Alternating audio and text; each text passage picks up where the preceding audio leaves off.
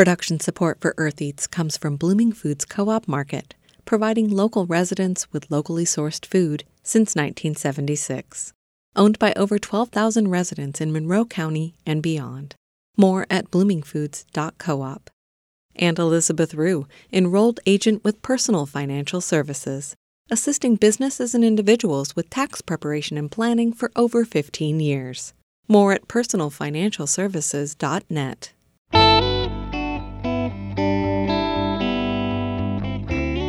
From WFIU in Bloomington, Indiana, I'm Kate Young, and this is Earth Eats. One of the things that's like slowly hit me over the last week is how unprepared most people are for a crisis like this. This week on our show, we talked with CEO Amanda Nickey of Mother Hubbard's Cupboard, a local food pantry making adjustments to continue to get food to the people who need it most.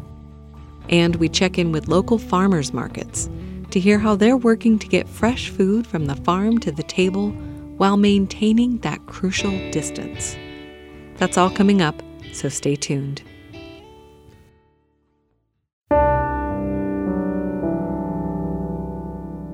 Food is essential. While restaurants and cafes around the country are closed or moving to takeout and delivery in response to COVID 19 restrictions, the grocery stores remain open. Truck drivers are now allowed to stay on the road longer to keep food on the shelves, and migrant farm workers continue to plant, tend, and harvest crops in the field. And in my town, Bloomington, Indiana, the Hoosier Hills Food Bank is still running. They're supplying organizations like the Community Kitchen and Shalom Center and Mother Hubbard's Cupboard with food for those in our community who struggle to get food on the table in the best of times, let alone in the middle of a pandemic. But even these essential service providers are making dramatic changes to the way they operate. Late last week, I spoke with Amanda Nickey, President and CEO of Mother Hubbard's Cupboard, known locally as The Hub, a community food resource center in Bloomington, Indiana. We offer a food pantry that operates kind of like a grocery store. We try to offer as much fresh food as possible. People can just walk through the pantry and pick the items that they want. And then we also offer education programming. So we have cooking and gardening programming, a tool share that is a lending library of cooking and gardening tools. We have kids programming, kids cook and kids gardening workshops and then we also do advocacy around local, state, and national issues affecting hunger and poverty. Do you consider the work that you do at Mother Hubbard's to be an essential service? Like, as this is kind of coming up right now during this crisis, there's a lot of talk about what are the essential services. Do you consider this an essential service? Yeah, I mean, I think um, simply because folks rely on us week to week just to make it, we have become an essential service. I I think uh, one of the things that's like slowly hit me over the last week is how unprepared most people are for a crisis like this. It's not like responding to a natural disaster where the harm or the risk has happened or you know the, the disaster has happened and now you're going into a community and trying to meet the food needs. Um, you know food banks have lots of experience with that kind of thing. But when i think about you know what we're all going through right now like we're all at risk all the time. And that's something that i'm trying to wrap my brain around. Um, how do we as emergency food providers respond to the everyday need, the crisis need, and the real risk to ourselves um, and to others that we're interacting with. And that's something that I, it's just, I know that everyone is saying this, it's unprecedented, um, but it is. And that's the thing that I don't, I don't really know, I don't really know what to do.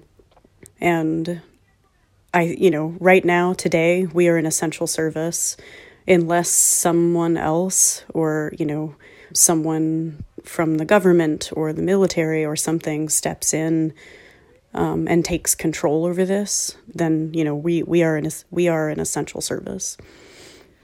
What do you think that this crisis tells us or can tell us about how we deal with hunger in the US?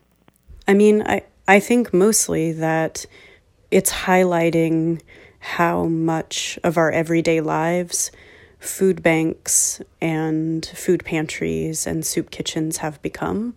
That, you know, when someone needs food, then these are the ways that they should go about getting it um, instead of really trying to address those root causes and that it's an inadequate response and that it's you know the the people who rely on our services and you know people all over the country who rely on similar services just to make it through the week that these are the people that are going to be at a higher risk of contracting the virus and getting seriously ill because they have to be out there they have to you know get food wherever they can during the week um, from as many resources as are available to them. They don't have the option of going to the store and buying several weeks worth of food or ordering things online and having it delivered to their home. I just I think that it's it's highlighting all of the different ways that we actually have a different food system for people who are experiencing poverty. Do you think that it's the responsibility of charities like a food pantry to meet this need? I think that's I think that's a difficult question because I think that the community as a whole feels that it's our role to meet the need during this crisis, right? But I I have to feel a little bit like at least for me, I don't feel fully equipped to deal with this crisis and to do the work that we are supposed to do. You know, we we're really good at running the organization that we have, um, but this is something we've never ever had to experience. And I think that, you know, we're being careful and we're taking precautions. And I know that all the other organizations in our community are doing the same thing. And we're all doing the best that we can with what we have. But it feels uh, I don't know, it feels a little bit lonely. It feels a little bit like we're just making it up as we go um, and hoping that we're doing the right thing. So, I mean, if is it a responsibility? Is it an obligation? Is it our role? I think those are all a little bit different things. I know that all of, you know, I, I'm speaking for the hub but probably other organizations in town too. Like, we do feel like if we don't do this, who's going to? But we feel like that every day anyway, because that's just the reality of the work that we do. That if we don't provide food for people who need it in our community, who else is going to do that? Wages aren't going up, housing isn't getting cheaper. The people who have power to change the conditions in our community aren't doing that. And so we have to be here every day doing the things that we do.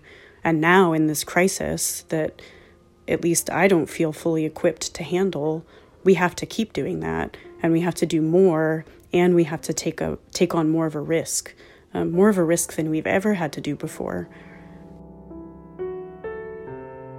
The first change they made was to cancel all programming except for food distribution. We stopped all of our non essential programming. So, workshops and all of our cooking demos, the drop in classes that we have, Kids Cook, all of our kids programming.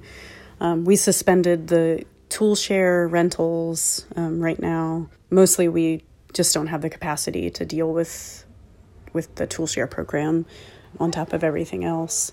Then they limited the number of people allowed in the pantry at one time. Quickly, they switched to a pickup system outside on the patio and asked people to approach one at a time. And we set up some cone barriers that just said, stop here, one household at a time, and asked people to just walk up, tell us if they wanted, you know, what kind of meat they wanted. There were some options that people could choose from. We prep the box, we take it to a table that's six feet from the cones. When we walk away, after dropping the box down, then we would tell folks they could come up and pick up their box. On Monday, March 16th, they made the difficult decision to prohibit volunteers on site. We have, you know, anywhere between four and 500 volunteers on an annual basis and dozens each day on different shifts, and it's just too many people to try to catch up to speed every day. And we wanted to make our best effort to close our circle and limit the number of people that we're in close contact with. And it just seemed like the best thing to do is to minimize who was going to be in the building and who was going to be packing the boxes and who was going to be in close quarters together. Um, so we narrowed it down to just staff. And it feels terrible. And I know that, you know, this is the kind of situation that people want to do you know they want to ma- they want to take some kind of action and i know it's so hard for so many people to know that the best action they can do is to stay at home it was heartbreaking to have to tell so many of our regular volunteers last week that we love you and we wish you could be here but you can't um, the best thing you can do for us is to stay home and to support us from afar mm-hmm. and and you normally have a spring fundraiser like like a gathering? Yeah, and at this time of the year, I would be panicking and having anxiety about a different issue, and it would be our harvest team breakfast. Um, this year, it was to be held on April 2nd. Um, it's the largest fundraiser that we have of the year, and it raises over $100,000 for our programs. These are the donations that allow us to do the food pantry, but also like our other really innovative programming, our education programming, our tool share, um, the advocacy work that we do. And so the loss of that fundraiser is pretty devastating for us. We're seeing donations online and, and coming through the mail, but once things get a little more routine or settled for us, once we adjust to the new normal, um, we're going to have to make a game plan for making up for that fundraiser. It's the kind of event where people make a multi year pledge.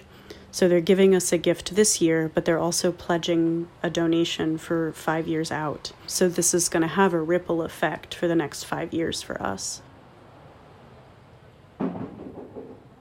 I do want to talk about the community response because we've seen a lot of support from the community. And I think a lot of organizations in town have, and I'm sure organizations all over the country have. But we've seen an amazing outpouring of support, either financially or with resources. We desperately needed boxes last week, and we were getting box deliveries all day, every day, um, from folks in the community. Um, we've had a lot of financial donations that are really, really helpful right now. Other businesses in town who have dropped off supplies for us gloves or boxes, food, beer, those kinds of things, um, just to help us kind of get through each day, has been really. Uh, it's been really moving for me. Sometimes this work can seem really lonely, and sometimes it feels like people in, in the community don't really understand how serious the situation is every day. And so, for people to come out and show us this kind of support right now, it means a lot. Um, even just the email messages or the voicemail messages that we're getting from folks that are saying thank you, um, or the posts on Facebook that are just saying thank you for being there, or thank you for doing this, or you know keep keep at it, you're doing a great job. It's helping us. It's helping us get through each day. Thank you. So they were down to six staff members focused on a new system of packing up food boxes and handing them out in the parking lot. I stopped by on Friday, and keeping my distance, I observed their system for the last two hours of the day. The staff arranged stools and rope in the parking lot with signage directing people to the tent. The lot could hold about six cars at once. It was full for the entire two hours with cars backed up down the street. A few folks without cars walked up and stepped into the line. Each household could take the number of boxes they needed and had a choice between fish and chicken and an option for a gallon of milk. It's an incredibly different model than what we're used to. Full disclosure, I worked at the Hub for seven years. Central to the organization's mission is serving people with dignity, offering choice, and building relationships. Handing someone a prepackaged box, wearing a face mask and gloves, and keeping a six foot distance goes against everything the hub stands for. Thank you. Yeah, that here. Thank you so much. Thank I, you. we, you guys are awesome. Thank Thanks. you for everything you do.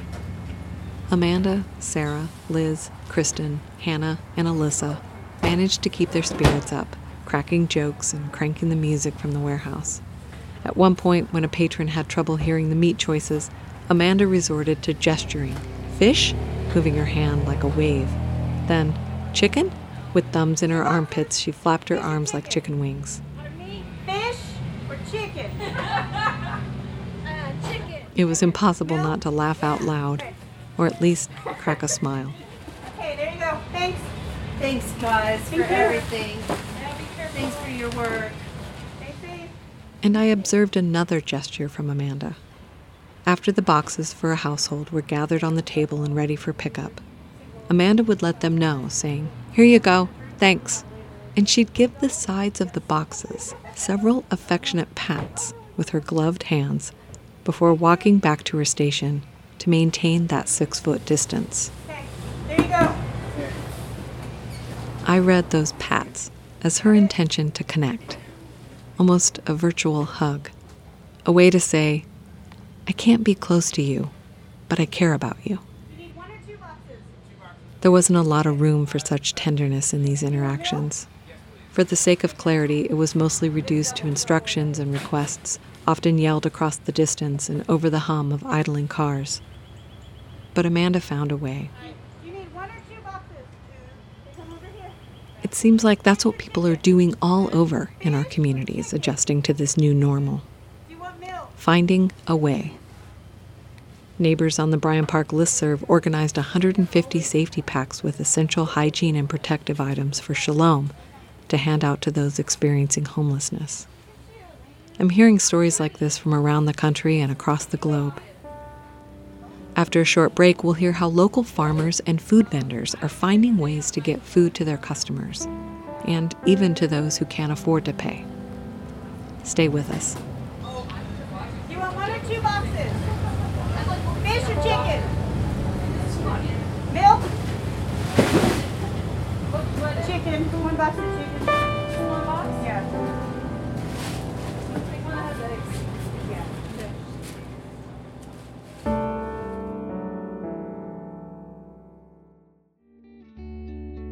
Production support comes from Bill Brown at Griffey Creek Studio, architectural design and consulting for residential, commercial, and community projects.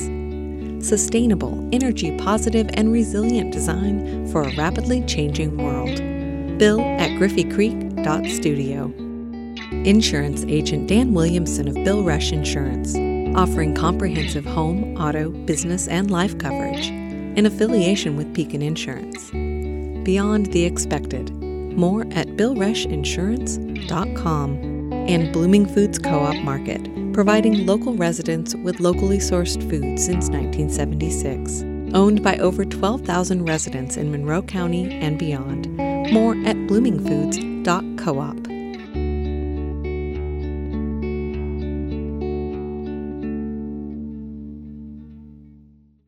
WFIU is here for you, keeping you connected to the world by bringing the world to your home.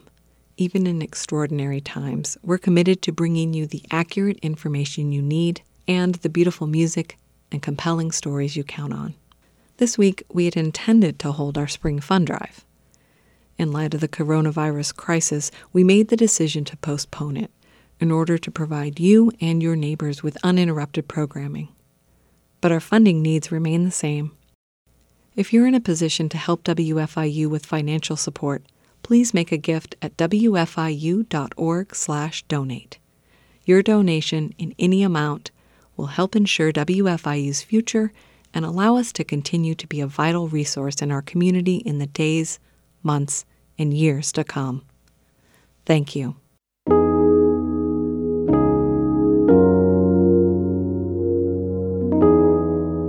One of the beautiful things about community farmers markets is, well, the community. People gathering on Saturday to celebrate local food, grab a coffee and maybe pastry, listen to music, and bump into friends and neighbors.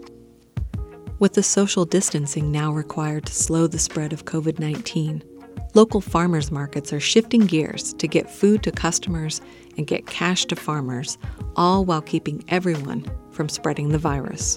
The Bloomington Winter Farmers Market at Switchyard Park Pavilion had just three markets left in their season when the restrictions went into effect, preventing the Saturday gathering from taking place as usual. That first week, the market was canceled, but it didn't take long for Market Master Addison Lively and the market board to regroup. Our treasurer, at one point, she was like, okay, here's an idea.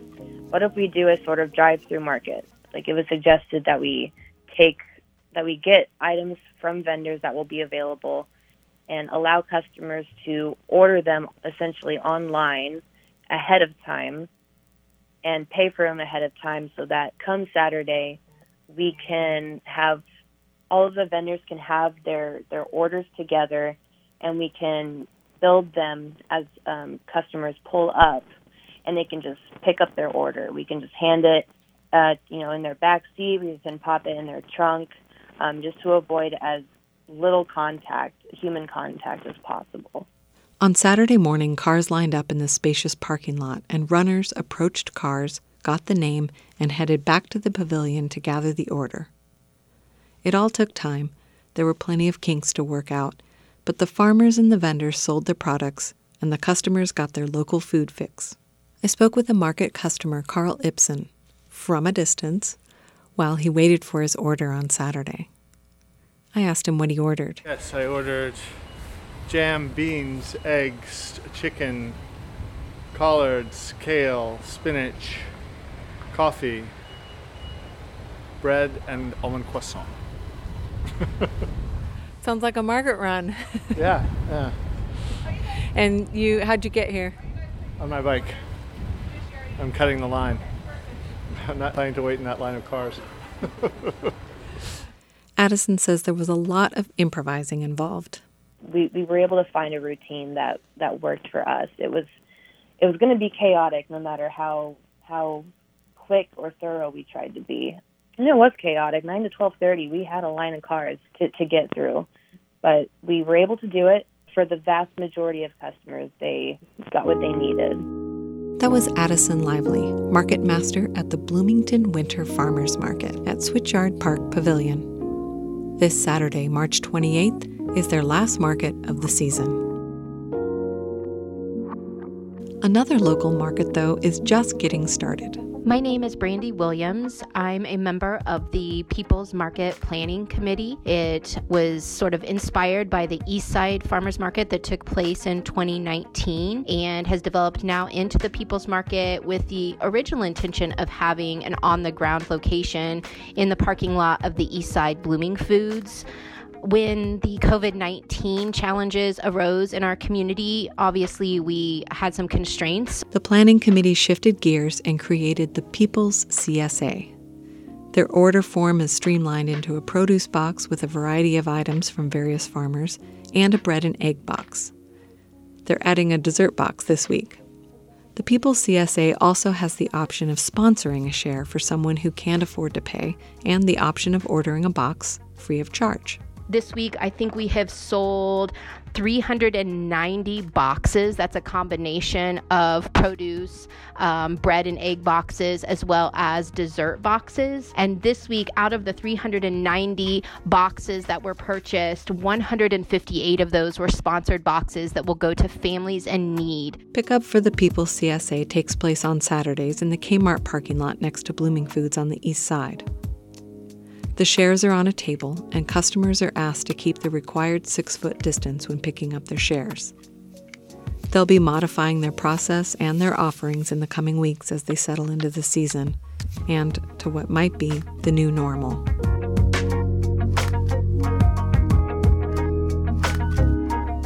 Bloomington's largest and long-standing market, Bloomington Community Farmers Market held at City Hall, was also scheduled to open April 4th. I spoke with Rachel Beyer. She's the local food coordinator working with the city of Bloomington. Uh, farmers markets and farm stands are still considered essential like grocery stores, which is really great news. I'm glad that the state of Indiana sees that as important, but there are still community health concerns. So the city has been working to try to set up an online platform that uh, customers could shop from individual vendors like they normally would outside, but virtually instead, and then fill a shopping cart and they could buy from as many vendors as they wanted and pay online and then pick up at a drive through location, probably Switchyard Park. So we have acquired the software to do that and now we're in the process of integrating it with all of the city you know accounts and systems uh, which is time consuming and tricky uh, so we aren't exactly sure about the timeline of when this platform is going to be able to open we are currently aiming for the first saturday in april but we will know more by the end of the week about the actual timeline and Rachel had this to add about local farmers and vendors. A lot of the farms that sell at farmers market, they don't really have a lot of other outlets for their product. And so they really depend on community members showing up to buy their beautiful food every week. And we are doing our best to organize this alternate option so that people can continue to do that in a safe way during this health crisis. And keep in mind that buying directly from a local farmer the number of people who have touched the food before it gets to you is way less than if you were buying it from a grocery store and it had been shipped across the country or world. So it's really important to support local businesses in our community during this difficult time. That was Rachel Beyer talking about the Bloomington Community Farmers Market, one of several area farmers markets switching to an online ordering and pickup service to comply with the public gathering restrictions in response to the COVID 19 coronavirus pandemic. We have more information and links to all of the markets mentioned in this episode on our website, eartheats.org. That's it for this week's show. Thanks for tuning in. Keep in touch, but keep your distance and take good care of yourselves and each other. We'll be back next week.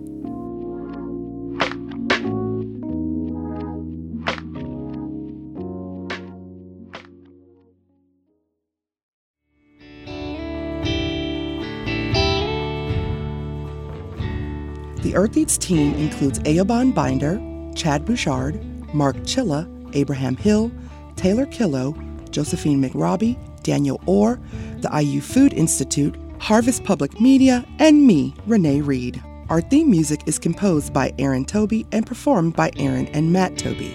Earth Eats is produced and edited by Kate Young, and our executive producer is John Bailey. Special thanks this week to Amanda Nickey and everyone at The Hub, Stacy Decker, Brandy Williams, Addison Lively, Marcia Veldman, and Rachel Beyer. Production support comes from Elizabeth Rue enrolled agent providing customized financial services for individuals, businesses, and disabled adults, including tax planning, bill paying, and estate services. More at personalfinancialservices.net. Bill Brown at Griffey Creek Studio, architectural design and consulting for residential, commercial, and community projects.